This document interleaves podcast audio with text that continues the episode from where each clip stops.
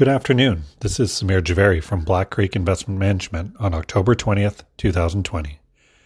As my colleague Melissa mentioned in an earlier podcast last week, we are living in an environment of heightened uncertainty. There has been a move towards investing in companies that feel more certain in this environment as a result. There are also larger trends driving flows from active management to passive management, shifts toward ESG investing, and others but many share common characteristics of discriminating in buy sell decisions on factors other than valuation. We have seen these trends before, and they typically revert as these trends mature, and many times sharply. As returns get replaced with risk, the farther these trends go. Maybe this time is truly different, and a zero interest rate, low growth world, coupled with enormous monetary and fiscal interventions, and the accompanying enormous debts at all levels of society and a pandemic shock will not have lasting impacts. We can read how history is going to be written on these topics, but as always, we navigate these headwinds and tailwinds by focusing on winning businesses. And I wanted to spend some time discussing a recent example of the early research process as we look for new ideas. One of these areas we have been watching closely over the last decade has been the area of additive printing, also known as 3D printing.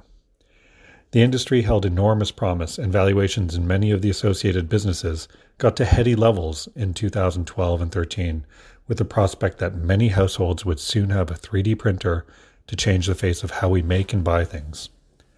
Unfortunately, that didn't come to pass, and many companies had their market capitalizations drop 50, 60, even 90 percent with industry prospects now reflecting a much more dour future.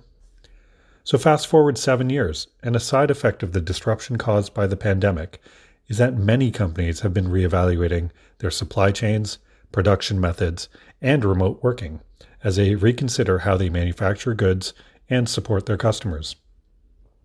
We talked to many of the companies we own to better understand how this might impact operations in the real world, and not just in some theoretical construct. There has been significant progress in the last 20 years as companies move from prototyping and replacing older industrial processes with additive manufacturing to actually designing products with additive manufacturing methods in mind from the start, as well as in support and replacement parts over the coming years. While we don't have direct holdings in the additive supply chain, this will impact many of our companies, from the lasers used in additive, IPG Photonics, to the electrification of manufacturing sites Schneider Electric, to digitization of factories, PTC, and the wireless networks and 5G that are necessary for additive supply chains, Ericsson. The coming years will no doubt have many significant milestones as we navigate the health and economic fallout from the pandemic, but hopefully this gives you an idea of some of the research we do and the long time horizons we think about in building a portfolio of winning businesses for the next decade.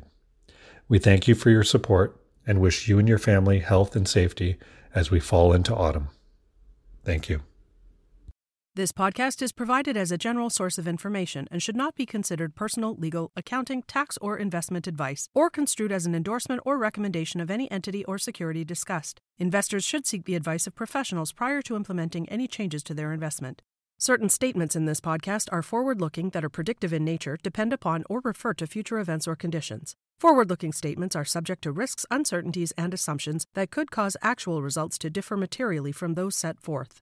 Although the forward looking statements contained herein are based upon what CI Global Asset Management and the portfolio manager believe to be reasonable assumptions, neither CI Global Asset Management nor the portfolio manager can assure that actual results will be consistent with these forward looking statements.